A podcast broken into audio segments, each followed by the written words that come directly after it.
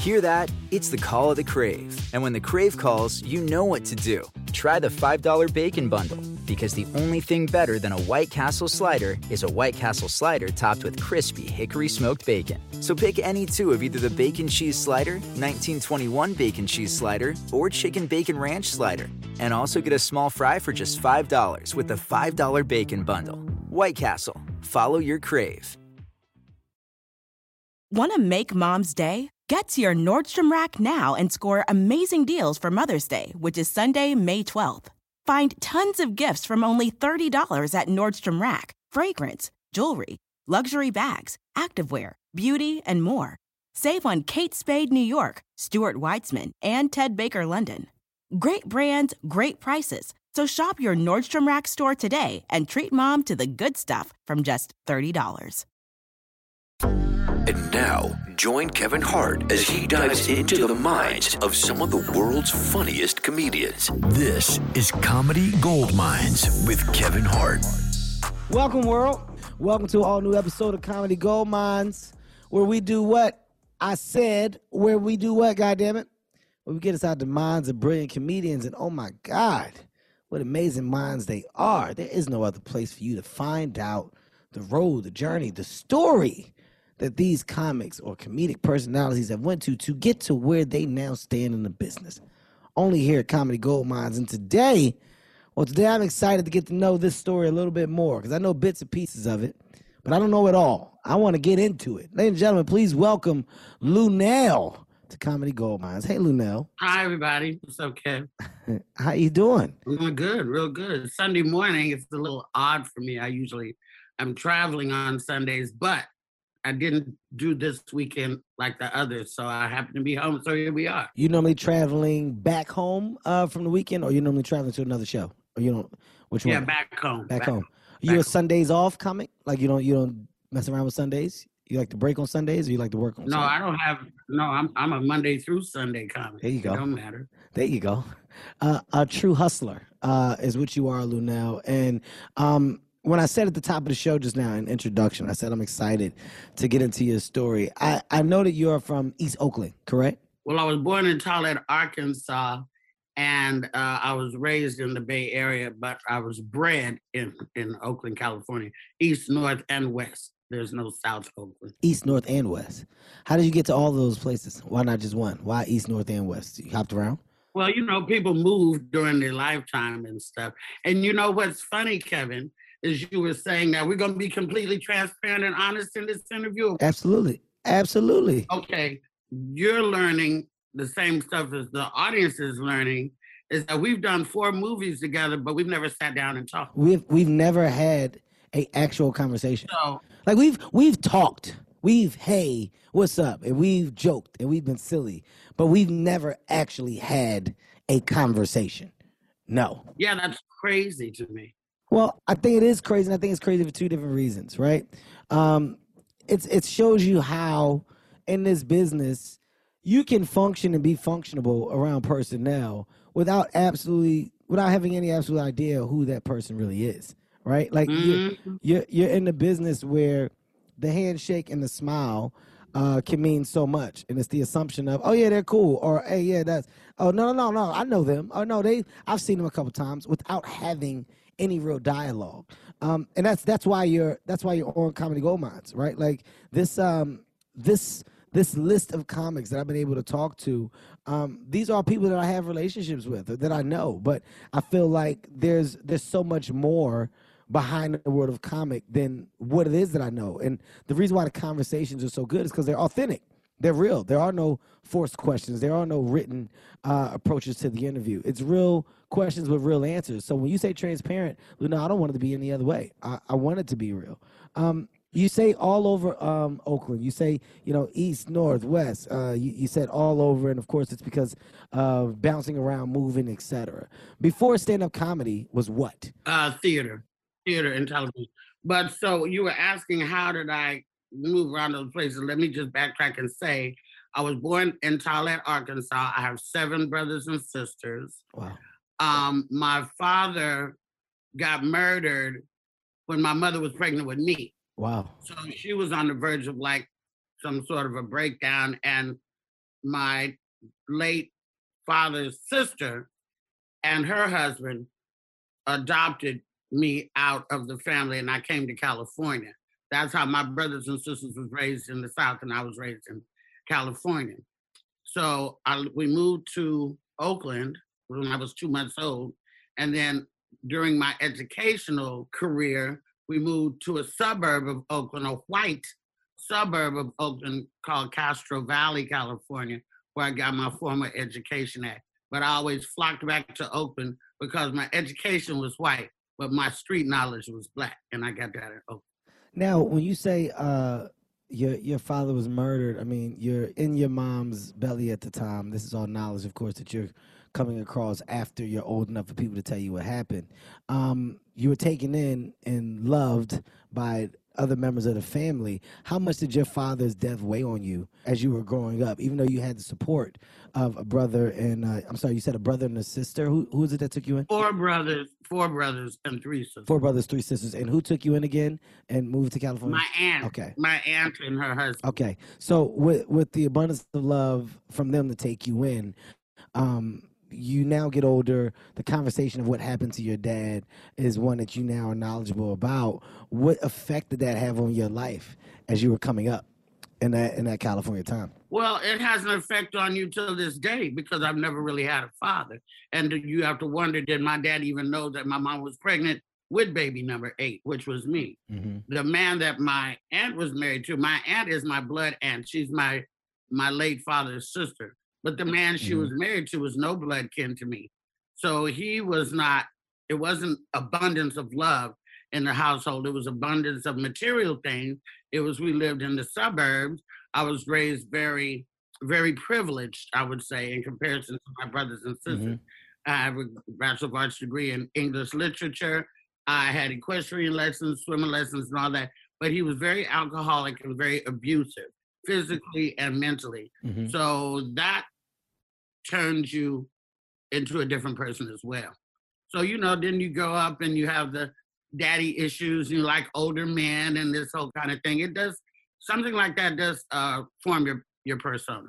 What was your relationship with your brothers and sisters, though? Even though they were in the South, you were in California. How close are you guys? Well, one thing that the alcoholic did do was tell me everything from the time I was little. So I always knew that I had brothers and sisters, and we would go down and visit them in the summer times and stuff, which was good and bad because they have all bonded and I'm the outsider. Mhm. They're wearing hand-me-downs. I'm coming with a suitcase full of matching barrettes and sandals and shorts outfits. So Mhm. there was a little contention there in the younger years, but we're very, very, very, very thick, very, very close now. Now you you talk about the educational background, but which I love uh, because you highlighted that, right? You highlighted the fact that you know you did have a little uh, a more privileged background, but you gravitated towards the inner city, towards the the streets in Oakland. Where were you getting the connection? Who was it in your life um, that was giving you that side of opportunity and just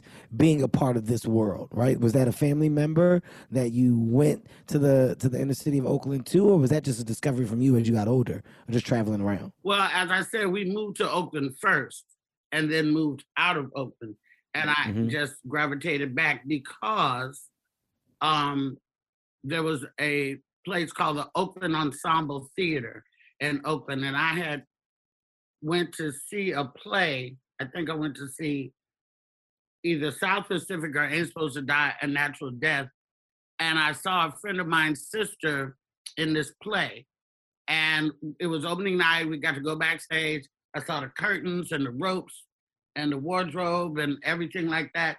And we went to the um, opening night festivities, and they were drinking champagne and they were signing autographs and taking pictures. And I was young, like maybe about ten or twelve. Mm-hmm. And I know that that's when the light came on for me. I said, whatever this is, I want to do this. So the Oakland Ensemble Theater was the black theater in Oakland that was grooming people for whatever path they would go on theatrically. When I was living in Castro Valley and attending school in Castro Valley, it was an all white school. There was only like 12 black people in the school. So I could never get cast as the lead in anything I auditioned for. I was always in the ensemble or, you know, some other insignificant role. When I went to Oakland Ensemble Theater, I got to learn everything about theater, wardrobe, makeup, um, sets, and learn lines and blocking and all that kind of stuff. So it just um, was where my connection was. Plus, I grew up in the era of the Black Panthers. I saw the Black Panthers uh, enforce the breakfast program in school when there was no breakfast program in school. I wow. saw them do great things. I heard the speeches. I, I was there. So that sort of that and Paul Mooney, of course, is from Oakland as well, where he spent a great deal of time in Oakland. And you know, mm-hmm. as you can, you know, people from Oakland have a certain ghetto say qua, I'll call it. We're very, very connected to our people, and we're very matter of fact. And I like those qualities that I got from Oakland. Plus, I started doing television in Oakland. So how do you how do you go from that that love, that passion for this thing that you've now discovered to to stumbling into stand up comedy? Like I want to know I want to know where where were you in your life when the idea of stand up comedy came along? Well, after college, I moved to Long Beach. Okay. And I was living in the LBC and I had a roommate who was a beautiful British black girl. She looked like Sade, but taller and thicker. And she would talk like this. She had an accent you know, everyone just loved listening to her speak. But she was a call girl, and she could talk the money out of anybody's pocket with that accent and that body.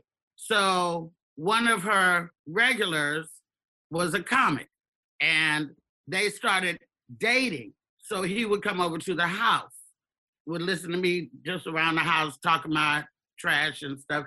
And he said, "You know, you're really funny." He said, "I I uh, I run a, uh, or I'm the host at a comedy club in Long Beach. This club was called Miss Wiz back in the day. And he said, if you ever want to do comedy, you come down to my room. I'll put you on the minute you walk in. And I said, I don't want to be no comedian. But then I had a, you know how they they they have the phrase repressed memory. Okay. A memory came back to me to where I remember when my parents would leave the house, we had what they called a high five. It was a uh, a stereo system that was encased in like a wooden type of like bookcase looking thing.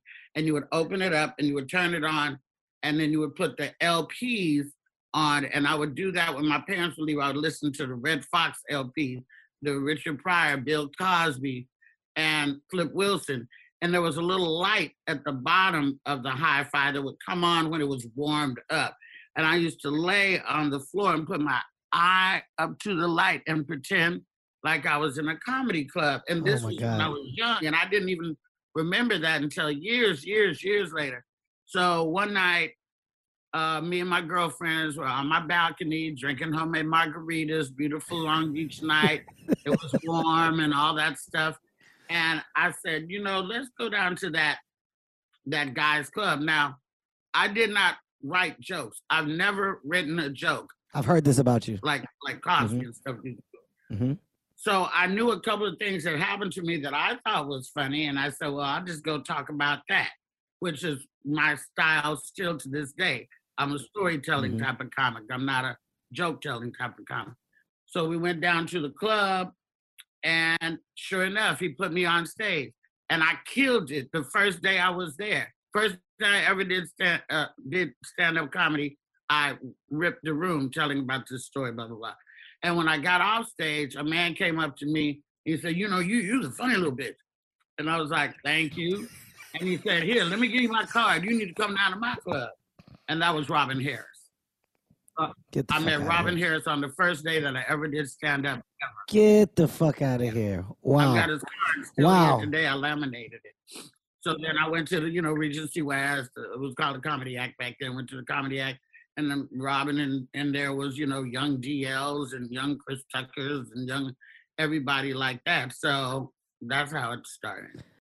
Jon Stewart is back in the host chair at The Daily Show, which means he's also back in our ears on The Daily Show Ears Edition podcast. The Daily Show podcast has everything you need to stay on top of today's news and pop culture. You get hilarious, satirical takes on entertainment, politics, sports, and more from Jon and the team of correspondents and contributors. The podcast also has content you can't get anywhere else, like extended interviews and a roundup of the weekly headlines. Listen to The Daily Show, Ears Edition, wherever you get your podcasts.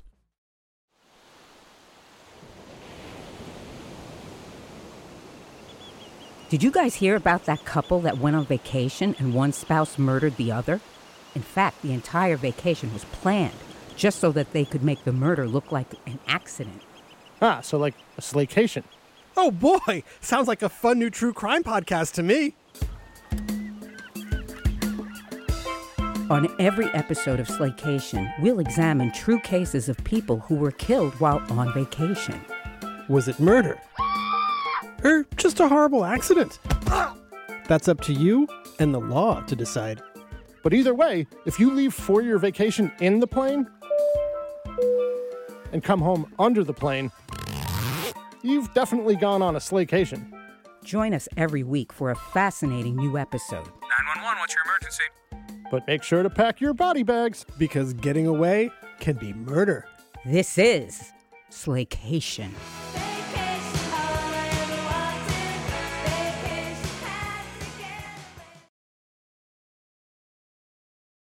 I mean, when you you notice I'm listening, right? And the reason why I'm listening is because it's it's so intriguing. Uh, It Yeah, is. you don't know none of this. None of it. It's so intriguing. Like audience when you finding out, you're finding out the same time as they are.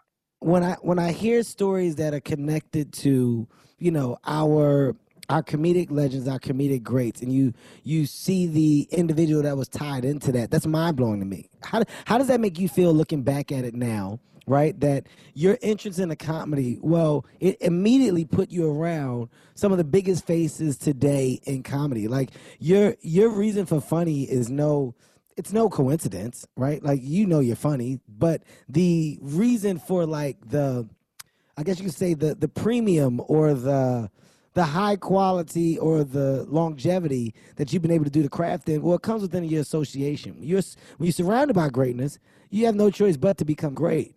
When you look back at that now, you talk about the Robin Harris, the DL, the Chris Tucker, all of these people that you were around. Is that mind blowing to you today? Like, is that is that a is that something that like you have to you have to go back and think about and, and really grasp or or is it just like you know it, it was what it was back then how do you take that like how how does that feeling feel Well, first of all, I I I, I want to debate what you said. You can be around greatness and still not get great. okay Just because you're around greatness doesn't mean you're gonna get great. how close are you to the greatness Well, I mean, it's all in God's hands. I feel like this was destiny for me to meet Robin that day. Mm-hmm. Um, I have a uh, extensive criminal background between getting out of college and starting comedy. Mm-hmm. You know, uh, in Long Beach, I did some things that wound me up in jail uh, many, many years later. how much time did you do I robbed a bank. how much time Four months and 18 days on a one year uh, sentence. They didn't put me in the penitentiary, I guess, because it was my first offense. mm-hmm. I, I did less time than a year. If you do a year in county, you're going to, if you do 366 days, you're going to go to the penitentiary. But wow I didn't.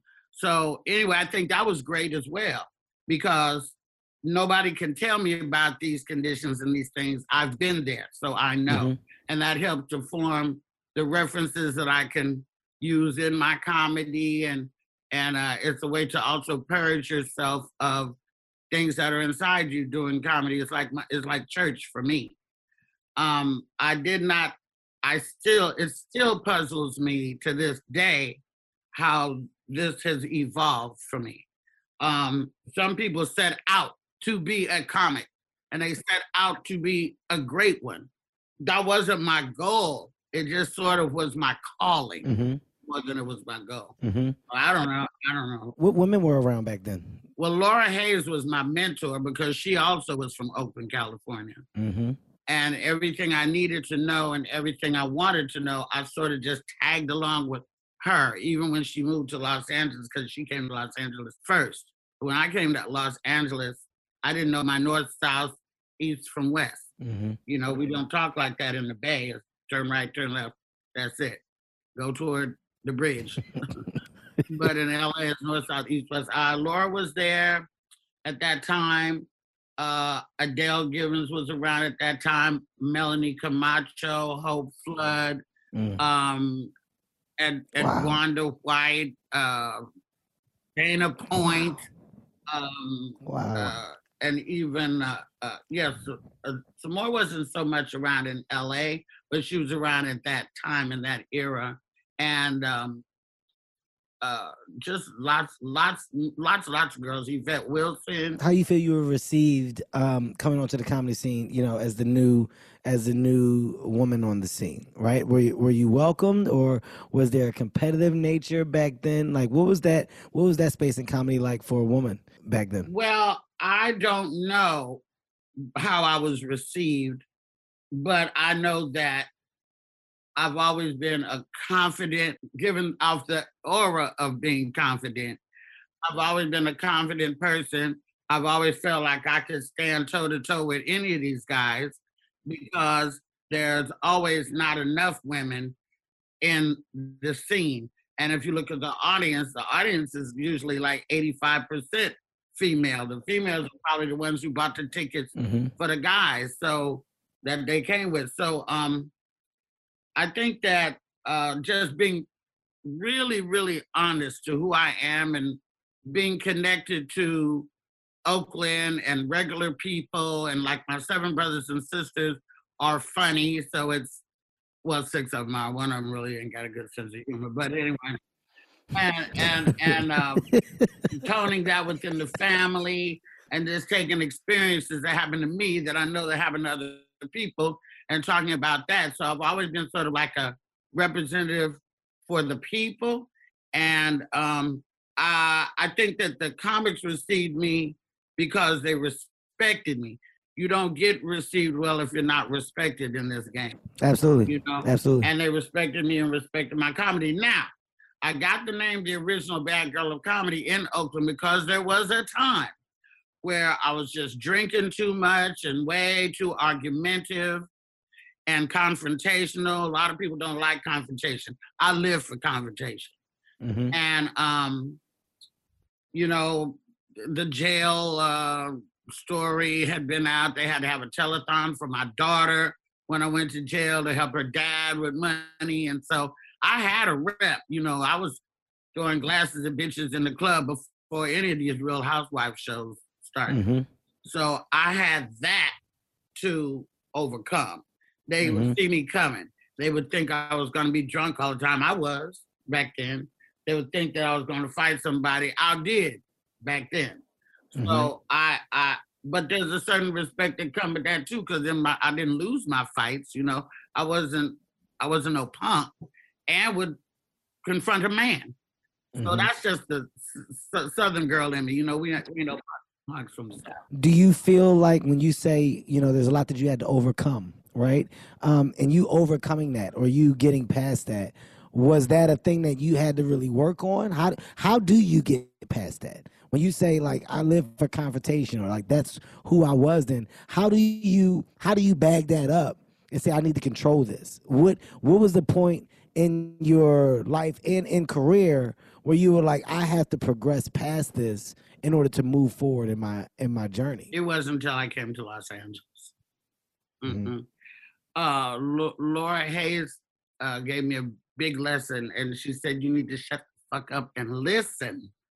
And when I started listening, and when people was like, "I'll still be the baddest comic baby in the room," but didn't nobody want to fuck with me because I was confrontational. I would cuss people out.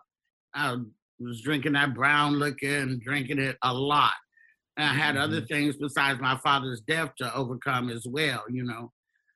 So um, I think that when I came to LA and I realized that this was going to be a business for me and not just me venting and purging on stage, I think I got all my therapy out in Oakland.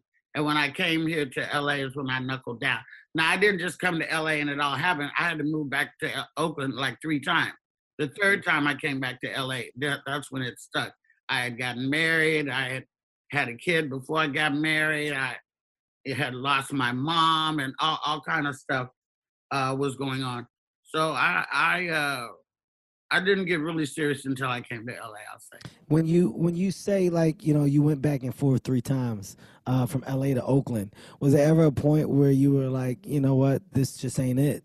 It's not worth. Oh no, it. never, never. Mm-mm. You stay true to Even it. when I used to go to, uh, I used to come to LA for any reason because first of all, it was always warmer in LA than it was in the Bay Area. Mhm. I would hop in the back of people's cars. I would get on a bus. I would do whatever it was to get me to LA. I was drawn here. And when you come from the Bay Area to Los Angeles, if you're in a car, there's an area you have to go through called the Grapevine. And as I was always going through the Grapevine, there's mountains. It's like you gotta, there's like the Bay Area is here, then there's mountains, and you come into the Valley of Los Angeles into and into LA. And I always used to say, my money is right on the other side of these mountains. I just had to get over there and I got to stay. I know my life is on the other side of these hills. My success is And, there. um, It's right there. I know where it's at. I know I can see where it is. Yes, I just have to. I got to figure out how to make it work. That's strong. Right. That's real strong. What was it? Give me the moment for you when when you said, "Oh my God, it's about to happen." Like things are things are changing now. The the money is about to change. The opportunity was about to change. Was there a defining moment with you on stage, with you connection? What was the what was the moment where you said, "You know what? It's about to pay off." Well, it still hasn't paid off, first of all. I, I don't have any show. Mm-hmm. I don't have any special. Mm-hmm. I, I'm living Mm-hmm. well, but I'm living within my means. I'm not, you know, I don't mm-hmm. have to pay for the pool man and I got a couple of whips, but you know, I mean I have to live within in my community too. You know, you don't park a Rolls Royce in the driveway on Crenshaw Slots, and Slauson. That's just not the way that it goes. Mm-hmm. Uh, I think that the only thing mm-hmm. I really cared about was being able to tell my stories, not have to work in a job environment that I did not like, and to be able to be creative and to um it was it's something when you come to LA and you you start meeting the people that you've seen on television all your life. That's a mind fuck. That's like, oh my God, I could smell, you know, this person. Or I could look at their hands. That was a, a really big thing for me to meet people who I had seen on television. I would say BET's Comic View kicked it off for me because that was when black people were beginning to be seen regularly and in mass on television. Mm-hmm. Mm-hmm. So I I did like eight seasons, eight seasons of Comic View. When I started doing Comic View, I didn't even have blonde hair. My hair was black. Mm-hmm. And um, you get recognition from that. I mean, that was, that was the biggest thing when you talk about just the world of black comedy. Um, I know that we highlight Def Jam a lot, and as we should, Def Jam was huge for us for our culture. But sometimes I feel like we bypass the the the stamp and staple that BET had and played for so many. Like when you you talk about the world of survival for a comic and road money, um, BET is what provided those opportunities because, like you said, it was in such rotation that the people that you became familiar with. I mean, that's the only credit that you heard from BET's Comic View. From BET's Comic View, y'all seen him, y'all seen her on BET's Comic View. Um, it was a thing that, with a nice number of those under your belt, I mean, you were you were headlining, you were you were touring and and, and making good money um, in a world where once upon a time there wasn't any. Right there, like we didn't have uh, those platforms. I can't even say we because I was a latecomer um, towards the end of all of those things. I, I wasn't in the beginning stages of it. Uh, so I definitely know what you mean when you say BT. That was it. That was the moment. Yeah, I never did Def Jam. People do introduce you and say, BT Comic View and Def Jam. I never did Def Jam. I wished I had have done Def Jam, but at the time, you know, Sumner and I weren't weren't seeing eye to eye, so he Mhm. did not choose me. Mhm. And um, I really wish I could have been in that era, but I'm okay because being that I come from the theater and also didn't just do stand-up comedy, but I acted as well.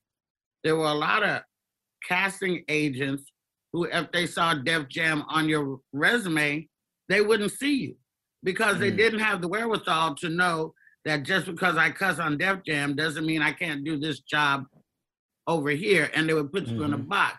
BET was more television mainstream friendly. Like Mhm. we didn't really cuss that much on Mhm. BET.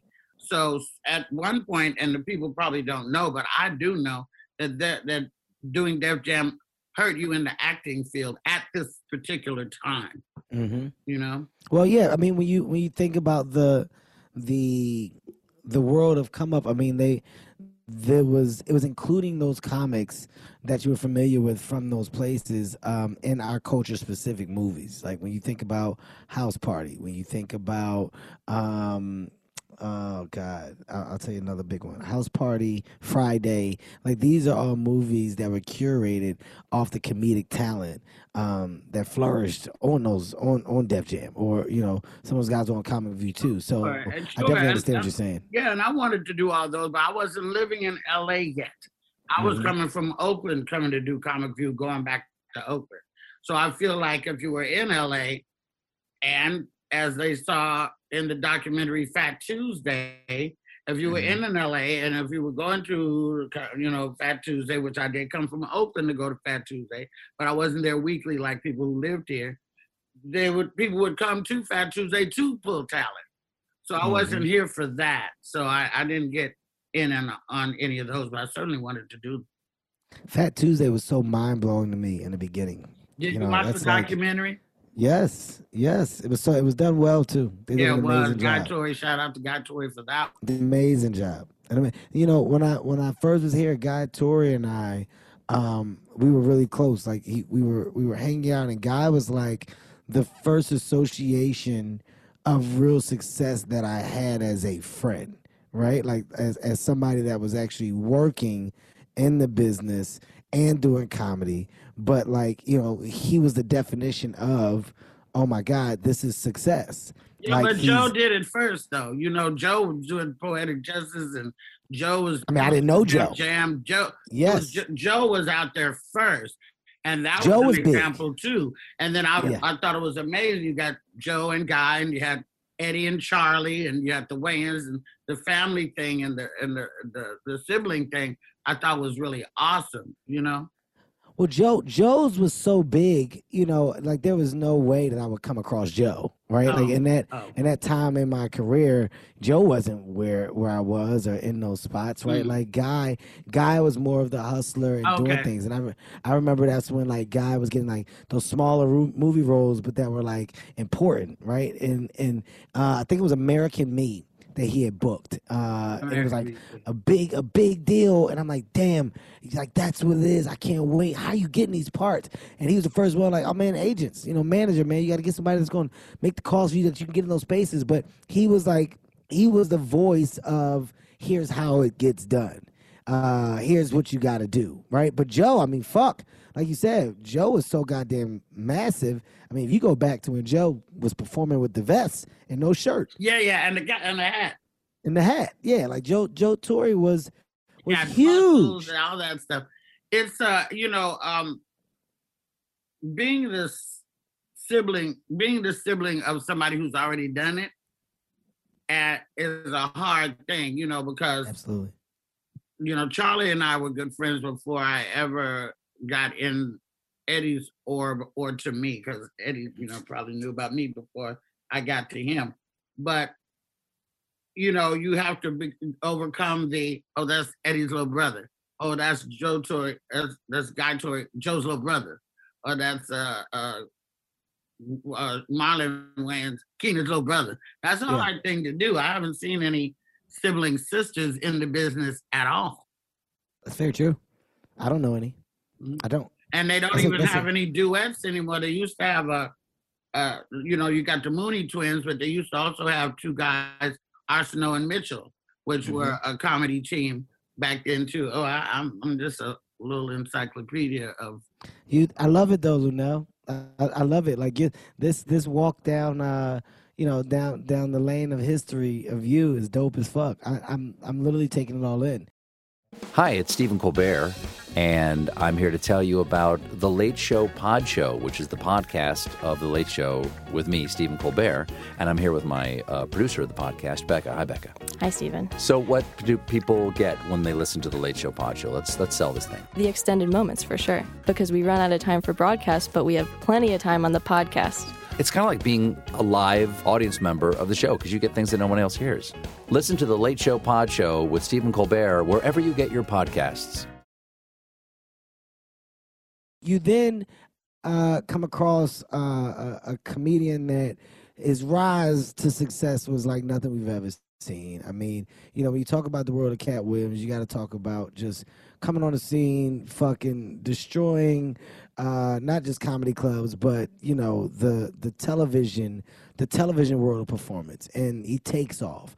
At some point in time, uh, you and Katt cross paths, and you then start touring with Katt. How did that happen? How did that relationship come about? Well, we met in Oakland. Katt was living in Oakland. Okay, so you knew Katt from back then. Yeah.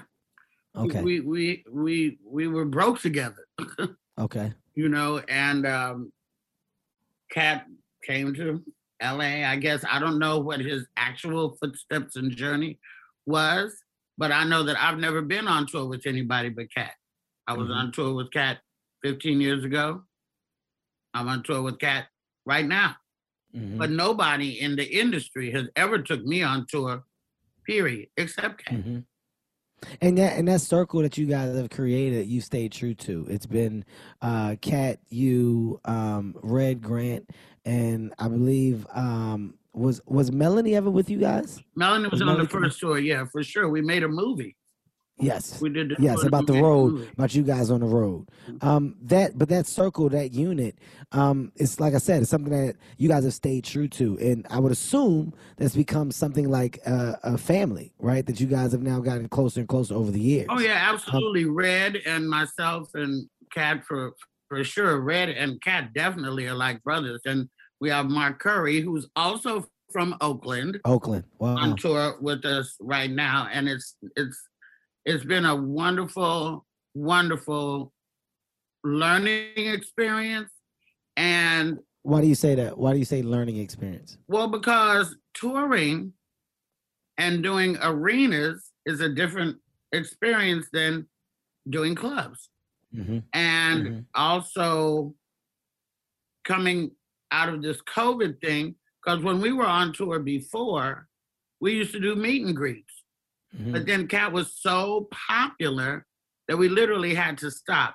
Because let's say you're in the 3,000 seat theater You got all three and you thousand people. do it, wanna yeah, and 2,995 yeah. people want to get their picture taken. Yeah. Now you're Yeah. in the theater two and a half hours after the show is over. Mhm. Security's going into overtime. Their union, the janitorial service. and So we just we had to stop. That's too much. It becomes too much. Um, I will say this, man. You know, I've I've toured for for years, right? And you know, there's only there's only a certain amount of people that have done it at a certain level and have done it consistently. But I will say that I'm I'm very envious of any type of union that's built in the space of comedy, right? And you know, one thing that that people have always questioned me on is like, "Hey, Kevin, why do you just have the same people? Why don't you take different people out with you?" And I said, for me, it's always been about knowing the person around you, right? When you're on the road, um, these cities present different things, and if you don't know the person that you're with, who knows the type of shit that you can get into, or that they can get into, or just the problems. And I said the comfort that we've been able to build over the years and trust in one another um, has allowed us to be a well oiled machine and the way that we move in achieving the success. Um, you talking about 15 years, you know, that's nothing to be frowned on, right? That's not that's not a chump change of fucking of time. That's a significant amount of time. And I, I think that you only reach that success, of course, not just because of the talent that you all have and the talent that you guys are a part of or attached to on the tour, but it's because of the friendship, the connective tissue, the ups and downs that can be thrown away. And you guys always have a solid mindset of what we are and what we're here to do together. So, yeah, I just want to give you flowers um, and you guys your flowers in that regard because it's not many. You don't have many. And when you when you talk about us, when you talk about you know the the comics of color, um, it's good to see things stay together and people stay together. And for you, um, this is where I've heard the biggest rumbles of Luenell. I've heard the biggest rumbles of Luenell and her talent um, from being on that tour. And yo, you know, Luenell tears these bitches down. Like following Luenell is a fucking problem. Did you feel like at some point in these arenas that you got to a point where where the confidence just started to grow and grow and grow? Did it ever get to a space where you were like, I need to do my own or I want my own. I want to do my my thing as well, my version of a one woman show, my version of the special. Like where's your mindset with that now in your career? Well, first of all, um, I think not not having been on the road with anybody but Katt, mm-hmm. I think that the best tours are the ones where the people around you have your back. Absolutely. They know what antagonizes you and they try not to have that around you. They know who antagonizes you and you try to be a buffer for that.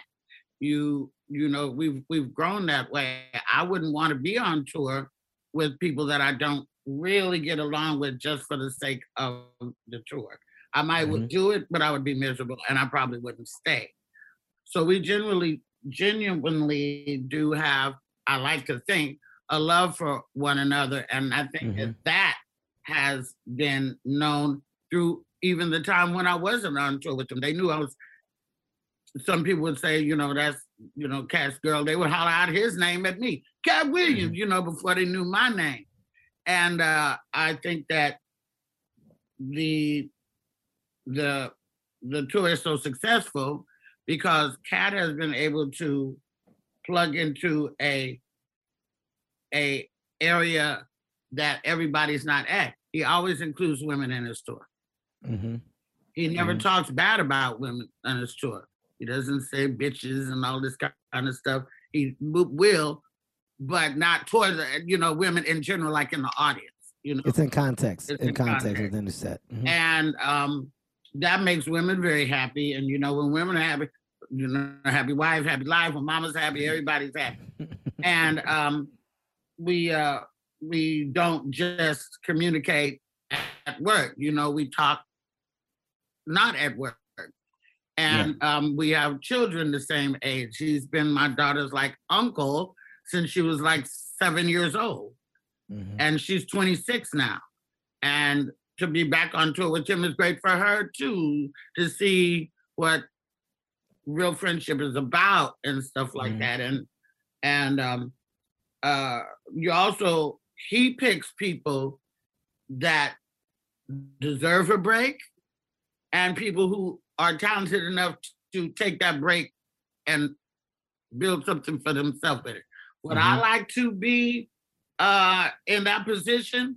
I don't know because heavy is the head that wears the crown. Absolutely. There's a lot of responsibility that comes when that's your face plastered outside. Your name. Nobody's coming to the Katt Williams tour for us. They're coming for a Katt. We are just the cherry on top of the pie. You know, mm-hmm. we got fans, sure, but as his, this, this is, you know, his tour. If I had an t- opportunity to tour like that and I thought that I could fill rooms like that, maybe I would do that. I'm not, you know, giving up anytime soon.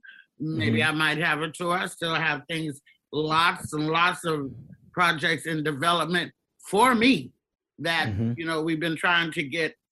We've been we've been pitching shows. Me and me and my team been pitching shows for ten years. But I think all, all it all, takes is one. it doesn't it doesn't matter the time. All it takes is one. Yeah, that's all it takes. Yeah, it, it takes the right one though.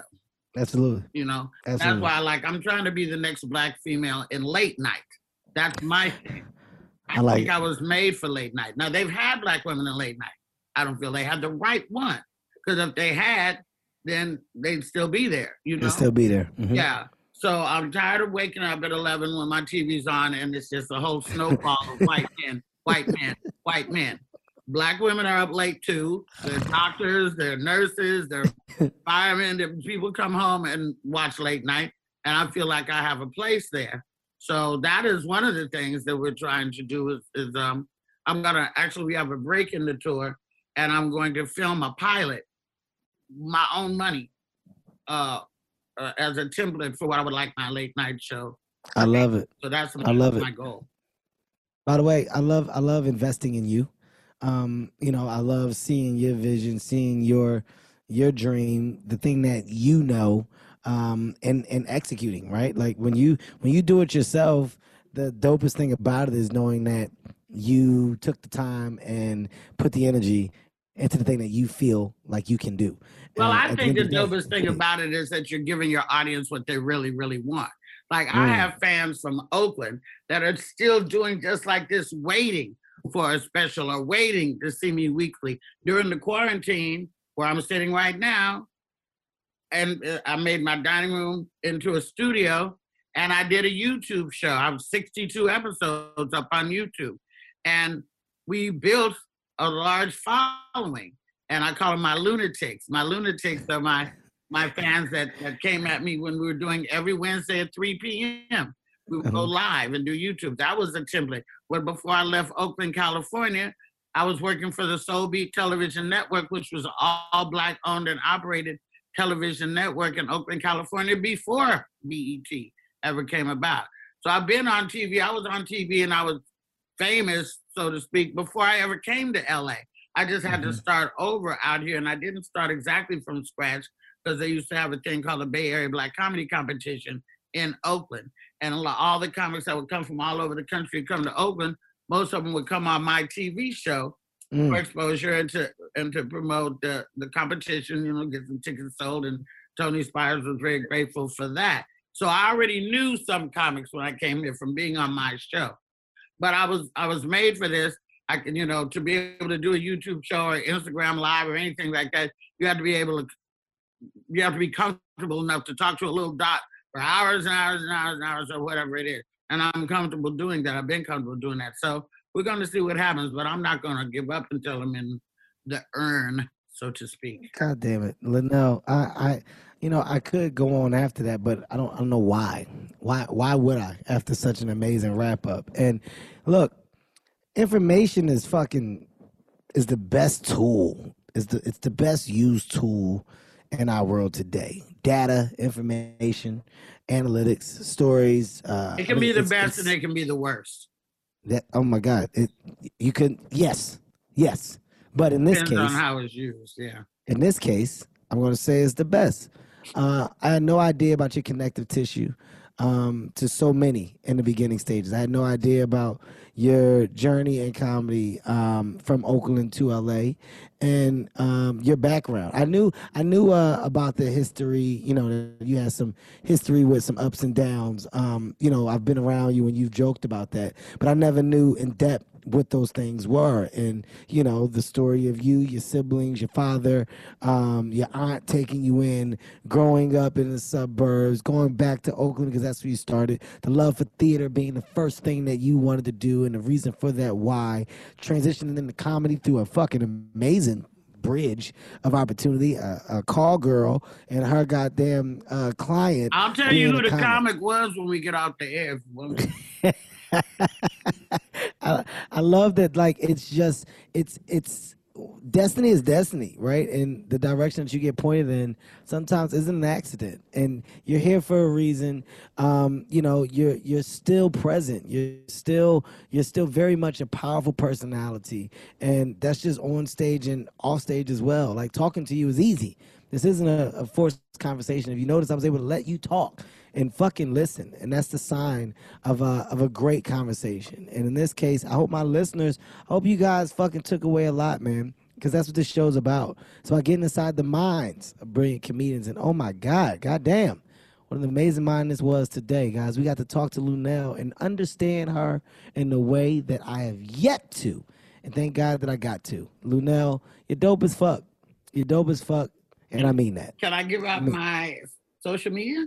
You can do whatever the fuck you want, Luenell. Yes, please. Okay, so when you guys listen to this interview or watch this interview, please hit me up in my DMs and my Instagram at Luenell, L U E N E L L. It's my Instagram. My Facebook is the official Luenell. That's my fan page, and I don't have Twitter.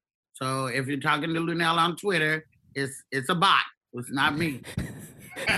and um, I have a movie coming out Juneteenth called Block Party. It's the first movie about Juneteenth that's been made by Black people since Juneteenth was made into a national holiday. It stars Margaret Avery. Of course, you know her Sugar Avery from The Color Purple. And it has some other guests in it that I'm not going to tell. It's amazing. Some people might have seen me on Instagram wearing like all these colorful wigs. That's for that movie. And of course, once again, I want to promote uh, Fat Tuesday. If you watch that on Amazon Prime, I'm also going to be performing in LA May 3rd at the Improv for the Netflix is a Joke Comedy Festival.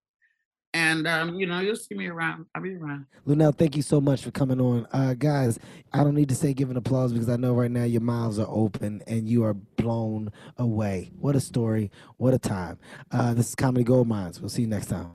Comedy Gold Minds is a Sirius XM and LOL audio production. Executive produced by Kevin Hart, Thai Randolph, and Eric Weil. With Tastemakers Media, Emil Garner, and Ian McDonald.